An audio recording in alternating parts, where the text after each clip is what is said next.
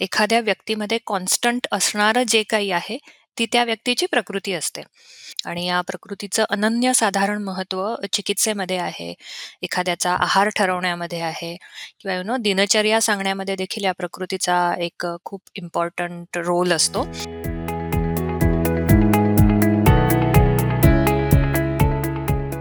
नमस्कार श्रोतेहो.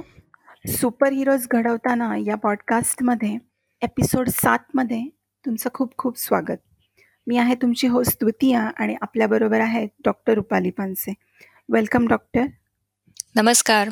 So doctor आपले जवळ-जवळ 6 एपिसोड्स आता रिलीज झालेत आणि बऱ्याच लोकांचा फीडबॅक असा आला होता, की बऱ्याचदा आपण वात, पित्त, कफ हे शब्द वापरतो किंवा प्रकृती काय आहे हे काही लोकांना कळत नाहीये.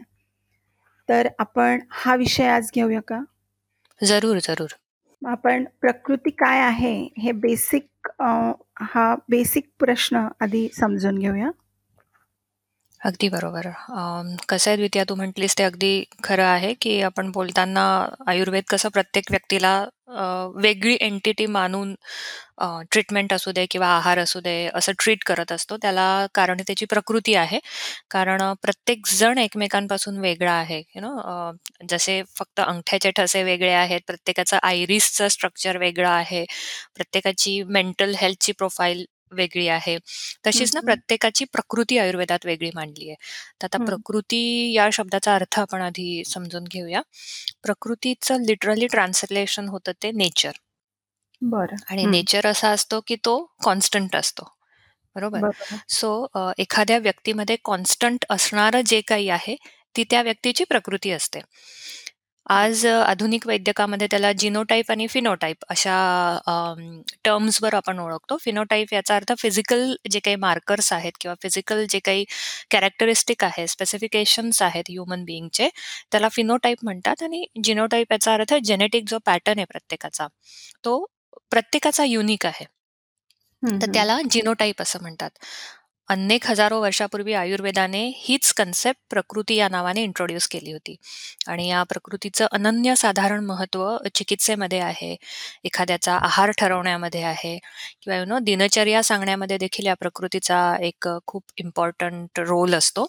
सो तुमचा जन्म झाल्यानंतर तुमच्या शरीरामध्ये जेनेटिक पॅटर्न म्हण किंवा त्रिदोषांची जी जडणघडण आहे किंवा तुझे जे फिजिकल कॅरेक्टर्स आहेत, त्यातले काही कॅरेक्टर्स हे आई आईकडनं येतात, काही वडिलांकडनं येतात आणि काही कॅरेक्टर हे तुझं दिनचर्या, आहार आहार जी डायटिक डायटचा जो पॅटर्न आहे किंवा ओव्हरऑल तुझी जी लाईफस्टाईल आहे, त्याने घडत असते.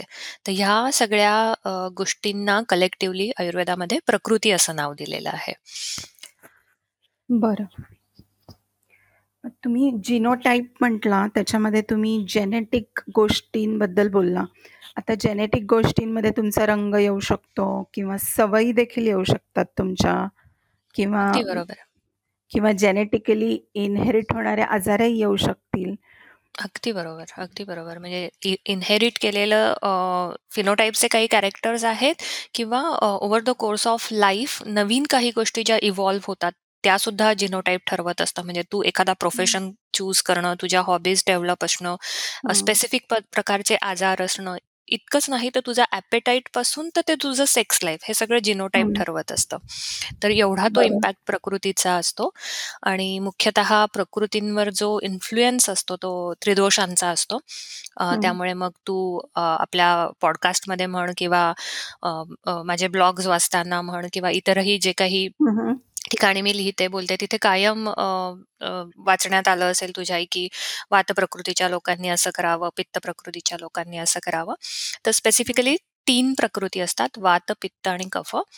पण बरं. अ, अशी सिंग्युलर डॉमिनंट दोषाची प्रकृती कमी दिसते. युजुअली अ, 1 किंवा 2 दोषांचा डॉमिनन्स प्रकृती ठरवण्यामध्ये असतो. त्यामुळे बरेचदा मग वातपित्त वातपित्ताची प्रकृती आहे किंवा कफाची आणि वाताची प्रकृती आहे किंवा पित्त आणि वाता अ, पित्त आणि कफाची प्रकृती आहे, अशा कॉम्बिनेशनमध्ये अ, ती प्रकृती असते, तो नेचर असतो. बरं. अ, अ, डॉक्टर प्रकृतीला आयुर्वेदामध्ये एवढं महत्त्व का दिलेलं आहे? जसं आपण म्हटलो ना, की अ, छोट्या-छोट्या सवयींपासून ते एखाद्याची हेल्थ प्रोफाइल ठरवण्यापर्यंत प्रकृतीचा खूप मोठा वाटा असतो. म्हणजे भुकेच्या वेळा घे, झोपेच्या वेळा घे, ग्रोथ हॉर्मोन्स घे, एखाद्याची प्रतिकारक क्षमता घे, एखाद्याचा स्वभाव घे, दिसणं घे किंवा धातूंची जी जडणघडण आहे, वेगवेगळ्या टिश्यूजची जी जडणघडण आहे. फॉर एक्झाम्पल उंची आहे, वजन आहे किंवा असंख्य मेटाबॉलिक ज्या ॲक्टिव्हिटीज शरीरामध्ये होतात, त्या. सगळ्यांवर मुख्यतः जो इम्पॅक्ट असतो, तो प्रकृतीचा असतो. आणि. ही प्रकृती जर तुम्हाला माहीत नसेल, तर त्याला फेव्हरेबल किंवा त्याला यू नो अ, उपकारक ठरतील अशा अशी औ अशी औषधं देणं म्हण किंवा अशा असं पथ्याचं खाणं देणं म्हण किंवा योग्य ती लाईफस्टाईल गाईड करायला खूप अवघड जातं, जर प्रकृती माहीत नसेल तर. आणि जर प्रकृतीची पूर्ण कल्पना असेल ना, तर एखाद्याचं अ, जशी ती कुंडली बघून अ, अ, ज्योतिष्य सांगतात ना, की काही हं. वर्षांनी असं होऊ शकेल किंवा आत्ता तुमच्या आयुष्यात असं चाललंय का? बरं. तर आपण जे आश्चर्यचकित होतो ना, अ, हं. तसे प्रेडिक्शन्स वैद्य करू शकतात, जर एखाद्याची प्रकृती नीट तपासली असेल तर, की खाण्यापिण्याच्या सवयी घे, बॉवेल हॅबिट्स घे, झोपेच्या सवयी घे, ह्या अशा प्रेडिक्ट हं. करता येतात आम्हाला केस घेताना, की असं हं. होतंय का? मग पेशंट म्हणतो, "हो, हो, असं होतंय." किंवा "तुम्हाला या. स्पेसिफिक पदार्थ आवडतात का खायला?" किंवा "असे काही व्याधी झाले होते का?" किंवा आम्ही प्रेडिक्ट पण करू शकतो, की "तुझी पित्ताची प्रकृती आहे आणि तू असं-असं सध्या करतो आहे, जे चुकीचं आहे. त्यामुळे तुला पुढे जाऊन काही वर्षांनी हे व्याधी होऊ शकतील." इतका तो प्रकृतीचा इम्पॉर्टन्स आहे आणि म्हणून कायम तू आयुर्वेदिक लिटरेचर वाच, आयुर्वेदिक स्पीचेस आई किंवा आयुर्वेदासंबंधी काही आलं तरी प्रकृती हा शब्द निश्चित तुला वारंवार ऐकायला मिळेल. बरोबर, मग आपण लहान मुलांची प्रकृती कशी ओळखायची? खूप चांगला प्रश्न आहे हा. कारण की बऱ्याचदा असं होतं, की अ, यू नो पेशंट्स आल्यावर मग त्यांची प्रकृती, "अच्छा, असं प्रकृती म्हणजे काही असतं का आमचं?" असा त्यांना ते एक शोध लागल्यासारखा होतो. तर अ, मी म्हणेन. की जसं अ, आपण म्हणतो ना, एखादी गोष्ट ल चांगल्या गोष्टीची जशी लवकर सुरुवात करतो ना आपण आयुष्यामध्ये, तसं आपापल्या हो. मुलांच्या प्रकृती पण तुम्ही खूप लवकर ओळखायला जर शिकलात, तर हं, मग हं. तुम्हाला नक्की कळेल, की अशा या-या प्रकृतीसाठी काय खाणं-पिणं किंवा काय टाळणं आवश्यक आहे. सो नक्कीच बरोबर. लहान मुलांची प्रकृती अगदी जन्मल्यापासून देखील आपण ओळखू शकतो. मुख्यतः प्रकृती ओळखण्यामध्ये जसं मी आधी मेन्शन केलं अ, फिनोटाइप आणि जिनोटाइप. अ, आयुर्वेदामध्ये जरी हे फिनोटाइप, जिनोटाइप शब्द वापरलेले नसले, तरी त्यांनी हं. शारीरभाव आणि मानसभाव इतका अ, यू नो वाह! इतकं ऑसम पद्धतीने त्याचं छान विवेचन नाव केलंय, दिलंय. किती सुंदर की अ, नाव आहे. तू बघितलं तर वैद्यकाने, आधुनिक वैद्यकाने जशीच्या तशी नावं ट्रान्सलेट केले ना. शारीरिक भाव म्हणजे फिनोटाइप आणि मानसिक भाव म्हणजे न दिसणारे भाव ते जिनोटाइप. बरोबर. पण ते बरोबर? असं ओरिजिनल वाटतंय अशी नावं ओरिजिनल वाटतंय. संस्कृतमध्ये. खरंय. तर अ, एखाद्याचं शरीर बघून म्हणजे फिजिकल हं. अपीअरन्सवरनं प्रकृतीचा अंदाज बांधता येतो आणि अ, अर्धा भाग तिथेच अ, संपतो खरं आणि अर्धा जो भाग आहे तो मग अ, पेशंट्सला किंवा त्या पर्टिक्युलर व्यक्तीला प्रश्न विचारून, त्याच्यानंतर अष्टविध परीक्षा नावाची एक एक्झामिनेशन मेथड असते, ज्याच्यामध्ये मग डोळे घे, त्वचा घे, जीभ आहे, अ, बॉवेल हॅबिट्स आहेत, अ, छातीचे ठोके आहेत, स्किनचं टेक्स्चर आहे, अ, केसांचं टेक्स्चर आहे, या सगळ्या गोष्टींवरनं आम्ही दोषांचा अंदाज बांधून मग प्रकृती डिसाईड करतो. इतकंच नाही तर तुला कुठल्या प्रकारची स्वप्न पडतात, तुला कुठल्या बरं. चवीचे पदार्थ कुठल्या चवीचे पदार्थ आवडतात किंवा एखाद्या स्पेसिफिक सिच्युएशनला त्या माणसाचा रिस्पॉन्स कसा असतो. त सात्विक आहे, तामसिक आहे, राजसिक आहे, यू नो घाबरण्याकडे प्रवृत्ती आहे, अ, सूड वृत्ती आहे किंवा एक अ, खुजेपणा आहे व्यक्तिमत्वामध्ये किंवा दानशूरता आहे. असे खूप टोकाचे भाव आपल्याला अ, पेशंट्समध्ये दिसून येतात overall over the period of time किंवा जेव्हा आम्ही प्रकृती घेतो, तेव्हा हे छोटे-छोटे प्रश्न त्याच्यात मेन्शन असतात. बऱ्याच जणांना फार आश्चर्य वाटतं, की याचा काय संबंध माझ्या हो, हो. प्रकृतीशी? पण कुठेतरी मानसभावांचा खूप मोठा इम्पॅक्ट तुमच्या शारीरिक भावांवर होत असतो अँड वाईस वर्सा. सो हं. अ, ह्या सगळ्या गोष्टी ठरवून आपण लहान मुलांची प्रकृती ठरवू शकतो. परंतु लहान मुलं ही खूप लहान असतात, त्यामुळे अ, त्यांच्या शरीरामध्ये म्हण किंवा मानसिक अ, जी काही जडण-घडण आहेत, त्याच्यात फरक होत असतो, बरोबर? म्हणजे बरोबर. लहानपणी गुटगुटीत असणारं बाळ काही महिन्याने एकदम किडकिडीत झालेलं दिसतं. हो. सो मग त्याची प्रवृत्त प्रकृती कफापासून वाताकडे झाली का? नाही, तसं नसतं. हं. तर ओव्हरऑल प्रत्येक एज ग्रुपमध्ये एका दोषाचा डॉमिनन्स असतो आणि लहान मुलांमध्ये अच्छा. कफाचा डॉमिनन्स असतो. हं. कफ दोषाचा डॉमिनन्स असतो. त्यामुळे अ, डॉमिनन्स जरी असला, तरी प्रकृतीत लहान मुलांची वेगळी असू शकते. अ, फॉर बरोबर. एक्झाम्पल आपण आता सांगू, की एक साधारणपणे एक 7 ते 8 वर्षाचा झालं बाळ किंवा मुलगा-मुलगी, की मग हं. साधारणतः त्याच्या सगळ्या गोष्टींचा अंदाज यायला लागतो, की याला खोकल्याचे विकार जास्त होतात का? याच्या अंगावर अ, यू नो बाळसं आहे ते अजूनही व्यवस्थित आहे का? गाल थोडेसे गुबगुबीत आहेत ना? हं. किंवा अ, झोपेच्या सवयी कशा आहेत? खूप झोप येत असेल, मुलगा अतिशय चंचल असेल, बडबड तशी सगळीच लहान मुलं चंचल असतात. पण हो. स्पेसिफिकली जेव्हा वातप्रकृतीची मुलं आम्ही बघतो, तेव्हा हं. कंपेअर केलं ना बाकीच्या इतर 10 मुलांशी, तर ह्या मुलाचा स्वभाव जास्त चंचल दिसतो, खूपच अ, अस्थिर असतो, झोप कमी असते, अ, भूक अ, प्रेडिक्ट नाही करता येत. कमी असते असं नाही म्हणणार मी, कारण अ, अशा प्रकृतीचा मुलगा कधी खूप खातो, तर कधी खूप कमी खातो. कारण की वाताचा विषम अग्नी असतो त्याच्यामध्ये किंवा ओव्हरऑल याची स्किन जशी लहान मुलांची छान अशी सपल किंवा अशी छान ग्लो असलेली असायला हवी, तशी नसते. केस रुक्ष असतात आणि. वाताचे इतर काही लहान मुलांचे आजार होतायत का? हेही आम्हाला बघायला लागतं.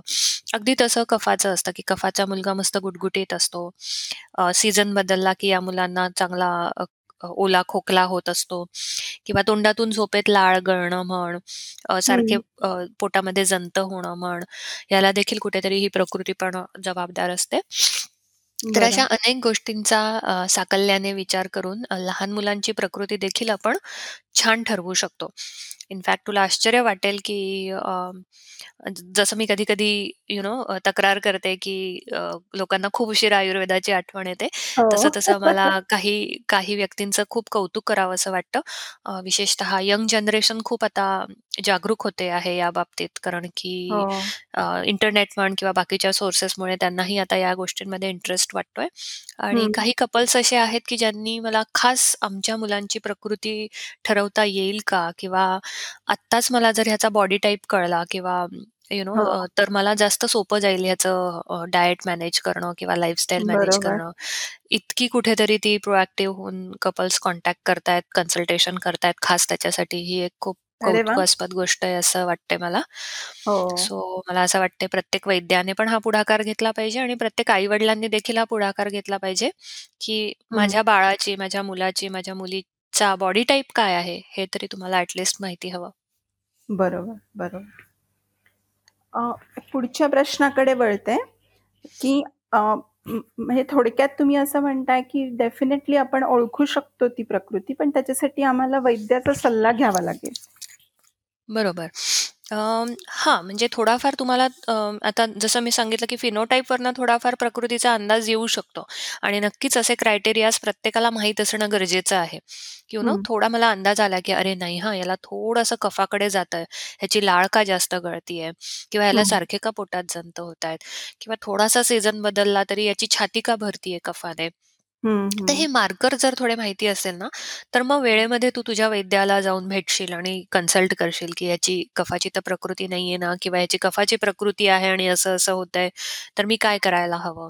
किंवा जसं मी बरोबर. उल्लेख केला, की वातप्रकृतीची काही मुलं असतील, तर यांना खूप छान मॅनेज करणं गरजेचं असतं. यांच्या अंगाला भरपूर तेलाचा मॉलिश करणं आवश्यक असतं. यांच्या जेवणामध्ये तेला-तुपाचं प्रमाण जास्त असणं आवश्यक असतं. यांना सिलेक्टिव्ह खेळ देणं पण आवश्यक असतं, असं मी म्हणेन. जर योग्य हां. वयामध्ये योग्य हॉबीज डेव्हलप केल्या, तरी सुद्धा दोष कंट्रोलमध्ये राहण्याला मदत होतं. इतकं हे यू नो डीप आहे हो. Overall science. तर नक्कीच अ, वैद्याचा सल्ला निश्चितच घ्या तुम्ही. पण अ, हं. मी आत्ता मेन्शन केलं तसे काही क्रायटेरियाज मी उदरस्थमध्ये पण मेन्शन केलेत. तर त्याच्यावरनं तुम्हाला सारासार अंदाज तुमच्याही प्रकृतीचा आणि तुमच्याही मुलांच्याही प्रकृतीचा येऊ शकतो. बरं, बरं. बरं अजून एक कॉन्सेप्ट पंचमहाभूत ही वारंवार बोलण्यात किंवा असं वाचण्यामध्ये येते. तर त्याच्याबद्दल काय सांगाल? त्याचा काय अर्थ आहे? पंचमहाभूत? तू ही म्हण नक्कीच ऐकली असशील लहानपणापासून, पिंडी ते ब्रह्मांडी. हो. बरोबर. म्हणजे एका छोट्या अणूमध्ये जे समाविष्ट आहेत, तेच पूर्ण ब्रह्मांडामध्ये समाविष्ट आहे. मग त्याला आपला. जो मनुष्य देह आहे, तो देखील अपवाद नाहीये.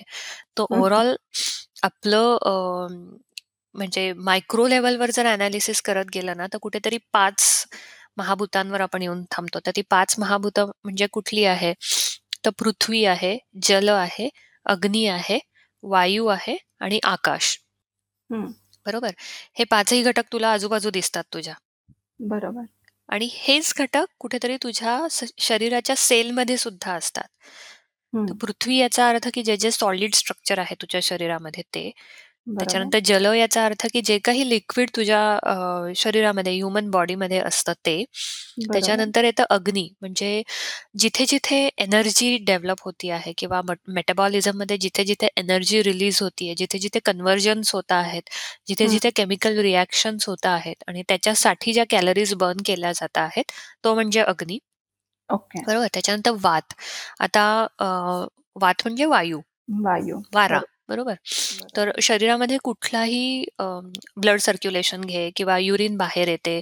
अ, त्याच्यानंतर आपण श्वास घेतो किंवा ढेकर येतो. अशा असंख्य छोट्या आणि मोठ्या महत्त्वाच्या ज्या काही मेटाबॉलिक ॲक्टिव्हिटीज होतात, त्यांचं दळणवळणाचं काम म्हणजे ट्रान्सपोर्टेशनचं काम जर कोण बघतं, तर तो वात, वाय वायू. बरोबर. वायू. बरोबर. बरोबर. आणि अ, तुझ्या शरीरामध्ये ओव्हरऑल तू ब्रह्मांडामध्ये जी काही स्पेस आहे किंवा जी काही. पोकळी आहे, त्याला. आकाश असं म्हटलं जातं. आणि अशाच प्रकारची पोकळी म्हण, व्हॅक्यू म्हणजे स्पेस म्हण किंवा आकाश म्हण, हे आपल्या शरीरात देखील असतं. तुला एक छोटंसं चांगलं उदाहरण द्यायचं झालं, तर अ, सायनसची कल्पना मला असं वाटतंय सगळ्या श्रोत्यांना असेल, की आपल्या हाडामध्ये दोन्ही गालांमध्ये सायनसेस असतात. तर ते पोकळ असतात. बरोबर. अजून एक छोटं चांगलं उदाहरण द्यायचं झालं म्हणजे हाडांची जर आतली रचना तुम्ही पाहिली असेल, तर ती स्पॉन्जसारखी असते. हो. बरोबर. म्हणजे ती स्पॉन्जमधली बरोबर. जी रिकामी जागा आहे, दॅट इज हं. स्पेस. बरोबर. प्रत्येक सेलमध्ये पण अशी एक स्पेस असते.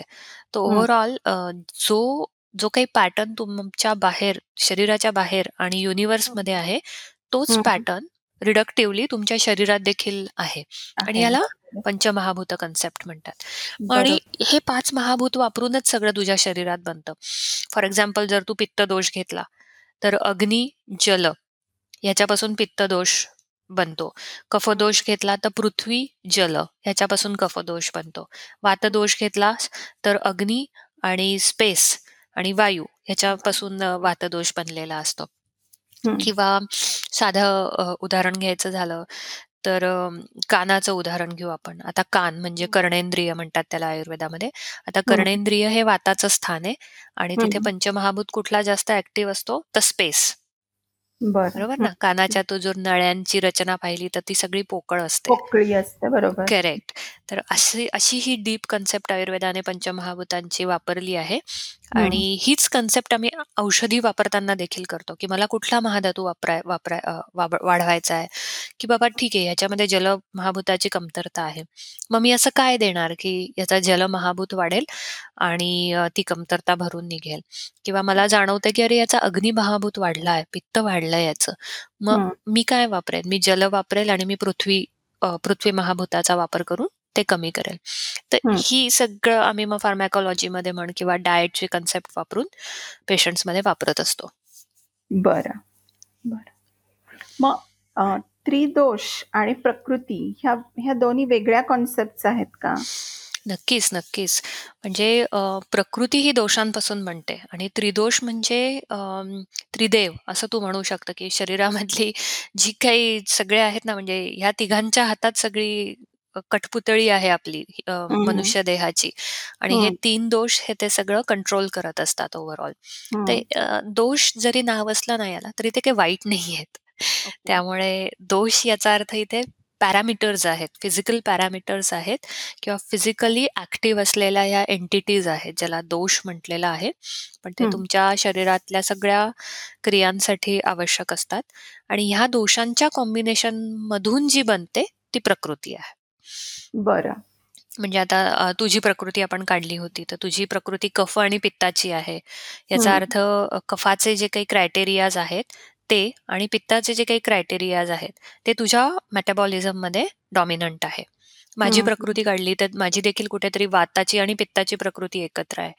मग हं. वात आणि पित्ताचे अ, 2 जर आपण असं तराजू घेतला, तर कुठेतरी माझं पित्ताचं अ, पित्ताची प्रकृती जास्त असल्यामुळे पित्ताचे क्रायटेरियाज माझ्यामध्ये जास्त दिसतात. वाताचे. केव्हा क्रायटेरियाज जास्त दिसतात, जेव्हा माझा डाएट चुकतो, जेव्हा माझी लाईफस्टाईल चुकते, जागरण झालं, कोरडं खाल्लं किंवा नो. वातुळ पदार्थ खाल्ले, तर मग पित्त सप्रेस होतं आणि वात वाढतं. असं हे ओव्हरऑल सिंक्रोनायझेशन चाललेलं असतं आणि म्हणून. जेव्हा आम्ही म्हणतो ना, की दिनचर्या घे, लाईफस्टाईल घे, आहार घे, इतका महत्त्वाचा का आहे?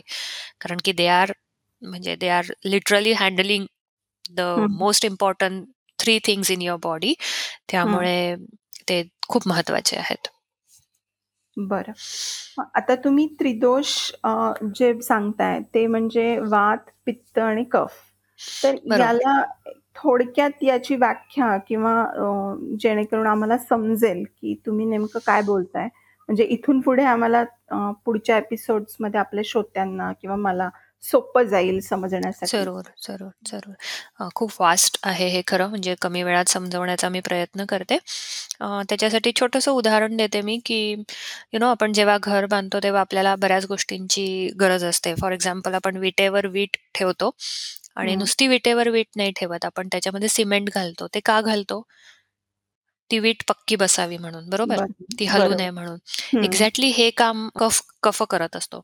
जिथे-जिथे सपोर्टची गरज आहे, जिथे-जिथे यू नो स्ट्रेंथची गरज आहे किंवा जिथे-जिथे अ, बिल्डिंगची गरज आहे, बाइंड करण्याची गरज आहे.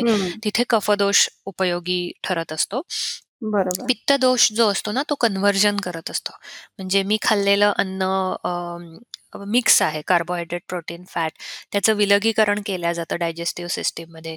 तर ते. काम जे एन्झाइम्स करतात, जे हार्मोन्स करतात किंवा जे डायजेस्टिव्ह ज्युसेस करतात, हे एक रिप्रेझेंटेशनल उदाहरण देते मी. तर. ह्या कन्व्हर्जनमध्ये जे काम करतं, ते पित्तदोष असतं. बरोबर आणि. वातदोष जे असतं, की हे खाल्लेलं अन्न पुढे कसं जातं इंटेस्टाईनमध्ये, त्याला हं. ढकलणारा असतो वात. वात. बरोबर किंवा मी श्वास घेते आहे, तिथे कोण कार्यरत आहे? वातदोष जास्त कार्यरत आहे.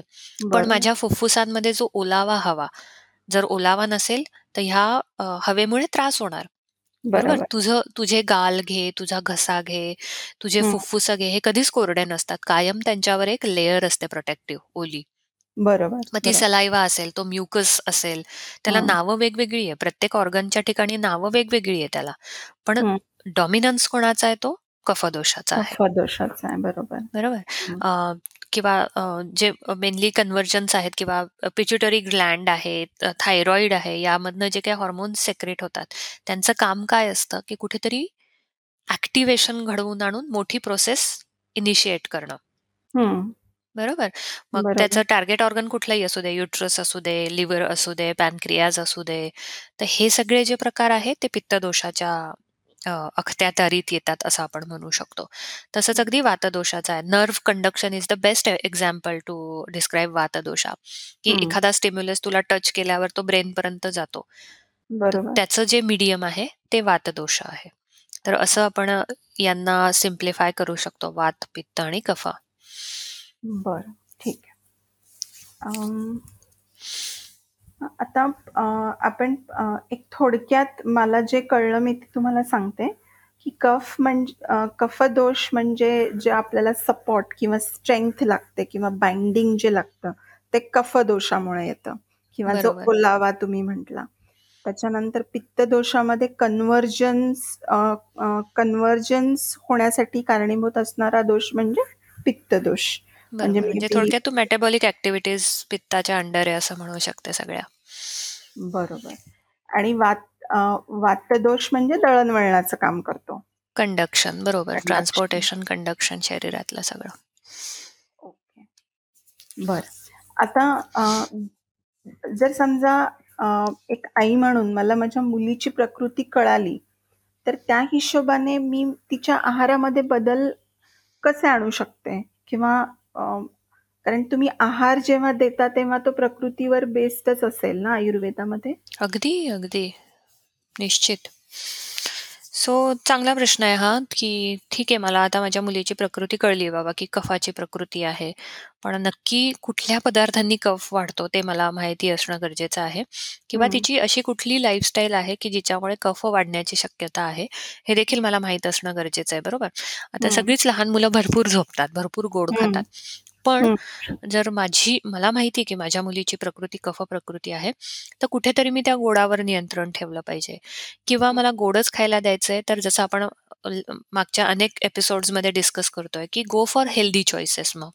हं, की हं. मिठाई न देता, जसं मी मागे वेगवेगळे पदार्थ मेन्शन केले आहेत गोडाचे ते द्या किंवा बरोबर. मला माहिती आहे की माझ्या मुलीची कफ प्रकृती आहे, मग मी तिला आईस्क्रीम खाऊ द्यायला नको किंवा थंड पाणी प्यायला द्यायला नको किंवा हं, यू नो थोडी थंडी पडली तर तिला योग्य पद्धतीने वॉर्म ठेवणं ही माझी जबाबदारी आहे.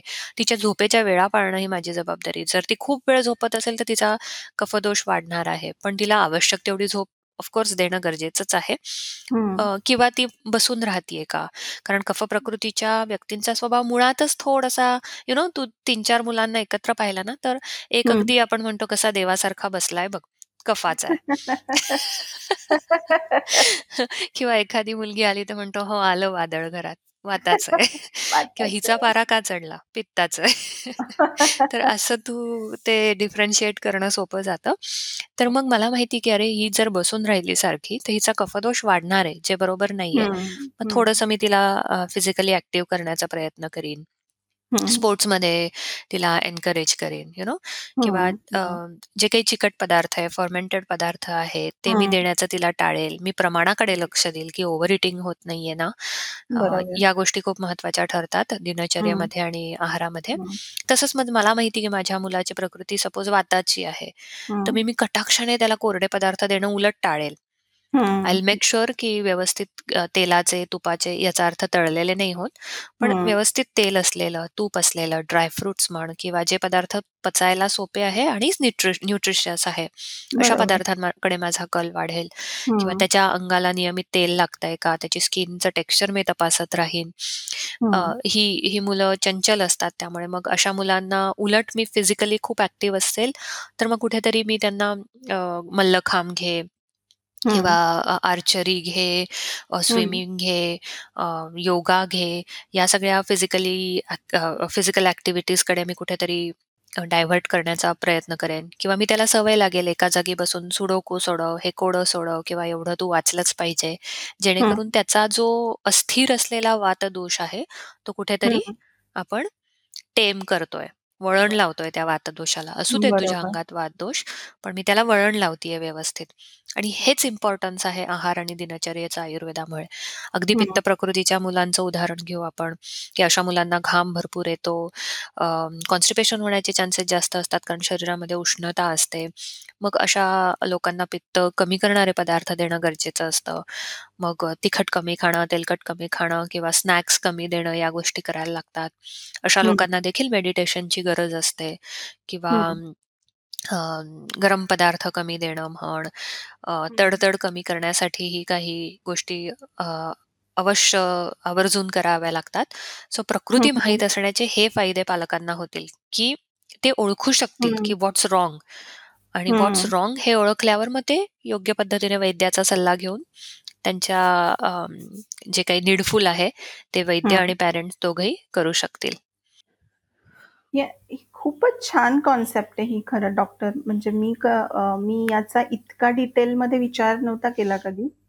म्हणजे मला थोडंफार माहिती होतं, पण एवढ्या डिटेलमध्ये पण आता जेव्हा तुम्ही सांगताय तेव्हा त्याचं महत्त्व कळतंय. आणि ते जे जेव्हा आपण वैद्यांकडे जातो तेव्हा ते पहिल्यांदा तो आपल्याला तक्ता देतात, की हे खा आणि हे खाऊ नका. ते. असं पहिल्यांदा ते जरा बोर व्हायचं. पण आता कदाचित आता ते कळतंय त्याच्यामागचं कारण. खरंय, खरंय. रिलिव्हन्स माहीत असला, की मग त्या गोष्टी यू नो रिलेट करतात आणि फॉलो पण केल्या जातात. त्यामुळे. वैद्यांसाठी पण हे खूप गरजेचं आहे, की साध्या सोप्या भाषेत तुम्ही पेशंट्सला समजून सांगा. डॉक्टर तुमच्या प्रॅक्टिसमध्ये तुम्हाला असे काही एक्सपिरियन्स आहेत का, की जिकडे प्रकृती जेव्हा एखाद्या मुलाची डिटेक्ट झाली, त्याच्यानंतर ट्रीटमेंटची पूर्ण दिशा बदलली किंवा असं काही एखादा केस तुम्हाला आठवतीये का? त्याच्याबद्दल तुम्हाला श्रोत्यांना सांगायला आवडेल? हो, हो. अगदी. अगं, अशा बऱ्याचशा केसेस आहेत, की कधी-कधी आम्हालाही सरप्राईज व्हायला होतं, की "अरे, असं निदान केलं आपण आणि हे कसं आपल्याकडनं राहिलं?" अशा खरं तर. प्रत्येकच पेशंट काही ना काही शिकवून जात असतो. पण आता तू म्हटलंस तेव्हा मला एक केस आठवतीये. माझ्याकडे एक केस होती एक अ, 2-3 वर्षापूर्वी. अ, साधारणपणे एक अ, 11 वर्षाची मुलगी आहे.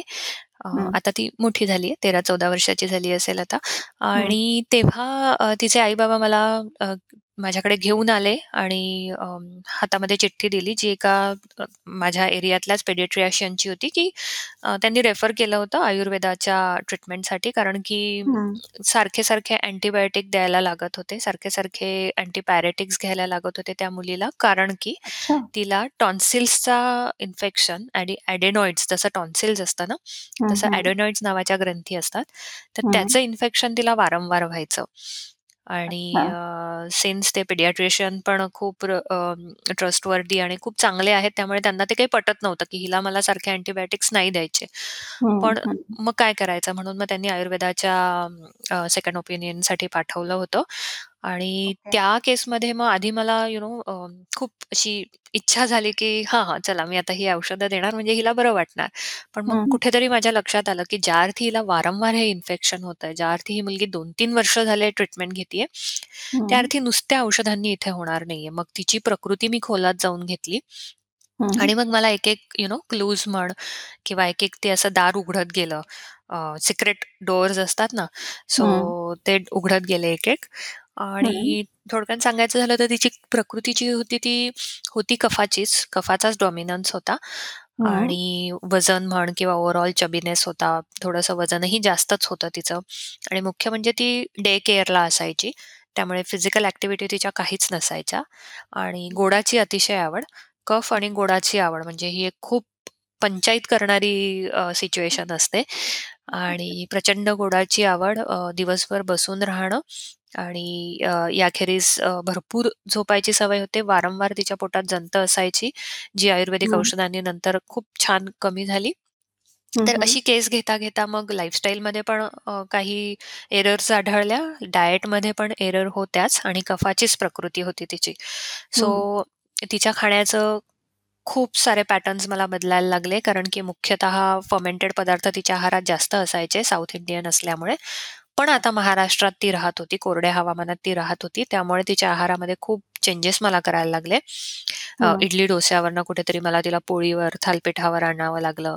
नंतर तिच्या गोडाच्या सवयी थोड्या अशा होल्ड करायला लावायला लागल्या. हं, त्यामुळे हं. मग लहान असल्यामुळे कदाचित ती आहार इतका चांगला पाळू शकणार नाही, असं कन्सिडर करून मग मी आपण 5 रसांबद्दल बोललोय बरोबर? सो बरोबर. मी हं. त्या थिअरीचा वापर अ, ट्रीटमेंटमध्ये केला आणि मग कडू रसाचे, कषाय रसाचे म्हणजे तुरट रसाचे. तिखट रसाचे, कडू रसाचे जे काही अन्नपदार्थ आहे किंवा जे काही औषधं हं. आहेत त्यांचा मी वापर केला. कारण की मला तिच्या कफावर काम करायचं होतं. हं. सो मग अ, जी पिंपळी असते, सुंठ असतं, हं. याचा दुधातला काढा तिला आम्ही सकाळी सुरू केला होता. शतावरी, पिंपळी आणि सुंठ हे. दुधामध्ये उकळवून देऊन सकाळी तिला घ्यायला लावलं होतं. अ. अ, मग that becomes a part of diet बरोबर कारण दुधाबरोबर आपण बरोबर. देतोय. सो हा बरोबर. डायटमध्ये मोठा चेंज होता. नंतर अ, जसं मी वाताच्या बाबतीत सांगितलं, की कोरडं खायला देऊ नये, तसं उलट हिच्या बाबतीत मला सांगायला लागलं, की साळीच्या लाह्या आहेत, त्याचा चिवडा द्या बरोबर. किंवा कधीतरी मुरमुरे चालतील हिला. असे कोरडे आणि हं. खमंग पदार्थ तिच्या आहारामध्ये आम्ही वाढवले होते. अ, पिण्याचं पाणी अ, रेफ्रिजरेटेड पाणी प्यायची ती, ते आम्ही वॉर्म वॉटरवर शिफ्ट केलं होतं. असे हं. अनेक चेंजेस केले होते. टॉफीज तिच्या बंद केल्या होत्या. त्याच्याऐवजी आवळा कँडी वगैरे आपण डिस्कस केलेले जे चांगले पदार्थ आहेत, तर हं, ते हं. सुरू केले होते. आणि तिच्या डे केअरच्या अ, ज्या अ, कोणी होत्या अ, तिथल्या स्टाफ त्यांना स्पेसिफिकली सांगितलं, की हिला फिजिकल ॲक्टिव्हिटीमध्ये इंडल्ज करायचंय आपल्याला. मग त्या तिच्याकडनं काही-काही बरोबर. व्यायाम प्रकार करवून घेऊ लागल्या. याखेरीज हं. तिला काही स्पोर्ट्स क्लासेस जॉइन करायला लावले मी.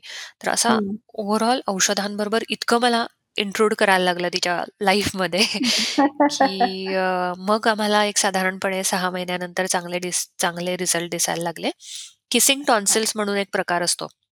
हं. ज्याच्यामध्ये अ, दोन्ही टॉन्सिल्सच्या गाठी इतक्या वाढलेल्या असतात, की त्या एकमेकांना टेकतात. यू नो किस अच्छा. करताना जसे अ, हं, होतं तसं हं. त्या टेकतात आणि प्रचंड एअरवे ब्लॉक झाल्यामुळे त्या मुलीला श्वास घ्यायला पण त्रास व्हायचा आणि बापरे! त्यामुळे तोंड हं. उघडं राहणं म्हण, लाळ गळणं या गोष्टी हं, खूप हं. प्रमाणात वाढल्या होत्या.